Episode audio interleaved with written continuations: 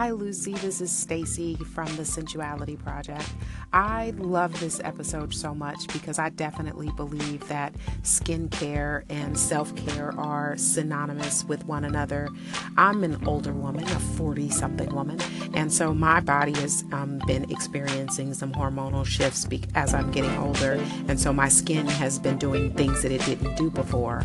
And one of the things that I, for me, um, showed up in that was, of course, I was very self conscious because I could see the changes on my face and of course, I thought other people could as well.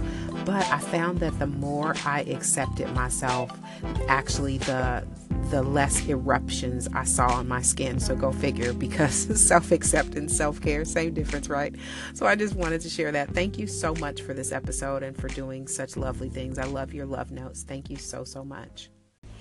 Hello, and welcome to a very delayed episode of The Love Note. Today is episode 15, and I'm your host, Lucy Bloomfield. As always, we are going to be talking about youthful optimism today, and I'm really excited to share with you some of the stories from our last few days in Indonesia. It's absolutely incredible, and one person in particular stands out, which is what I'm going to be sharing with you today.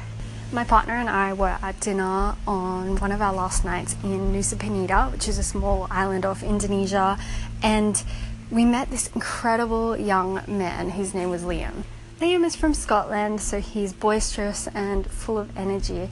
But what blew me away with Liam was this huge sense of youthful optimism everything was incredible to him. He was 22 years old, and talking to him made me realize how cynical I can be sometimes. As you get older, you become more wise, I would say, in a lot of ways, but in some ways, we become cl- closed minded too. Particularly in business, I've experienced this a lot because you start to learn lessons and things don't always pan out the way you think they will, and you learn from that. Liam didn't have this. He was bright, full of energy, and he was telling us about how he wanted to go home, start a community garden, and give food to his people from his village that he lives in.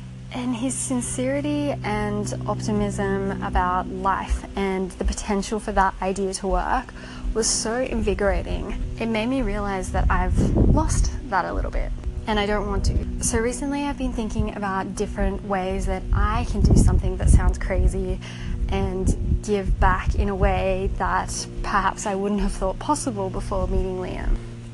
And I still haven't come up with what I'm going to do, but I have a feeling that it's going to be really fun and really different. I want to spark that youthful curiosity in myself again. Meeting Liam made me think about the love note and all of you who are listening, and I want you to have a think about areas that you might be slightly cynical about in your life or that you've gained a lot of wisdom and experience, and how you can challenge those thoughts that you've gained and perspectives that you've gained by living your life. What areas are you blindsided by your experience, and what areas of your life could you challenge? For me personally, there is so much that I could tackle with this. Business is the first one. I've gained a lot of experience in the last two years since starting Trefiel, but some of that isn't always relevant to other businesses, and I need to keep that in mind. Skincare is one type of industry. What I learned in skincare may not necessarily apply to other industries. Another part of my life that I think I have settled in is fitness. I've stopped setting myself challenges and goals because I've been training for over seven years now and it's lost its shine a little bit. I do it because it keeps me healthy, not because I find it particularly fun.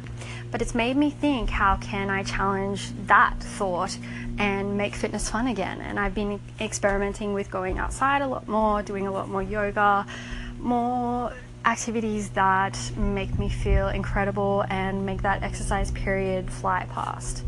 I have some relationships that I have misconceptions about or potential biases and I want to challenge those as well. So there's always a ton of things. I want to be really clear that I'm not setting you challenges to because I'm past it. I'm definitely not your guru. I am just a normal human being like you who goes through the same stuff, and that's what makes this podcast so cool because we get to go through it together. So do me a favor sit down, have a think about some of the areas where you've made up your mind about something that you could potentially try an experiment on or try something different and have a go at it. Let me know how you go, and I'll talk to you very soon. Next episode should be up tomorrow.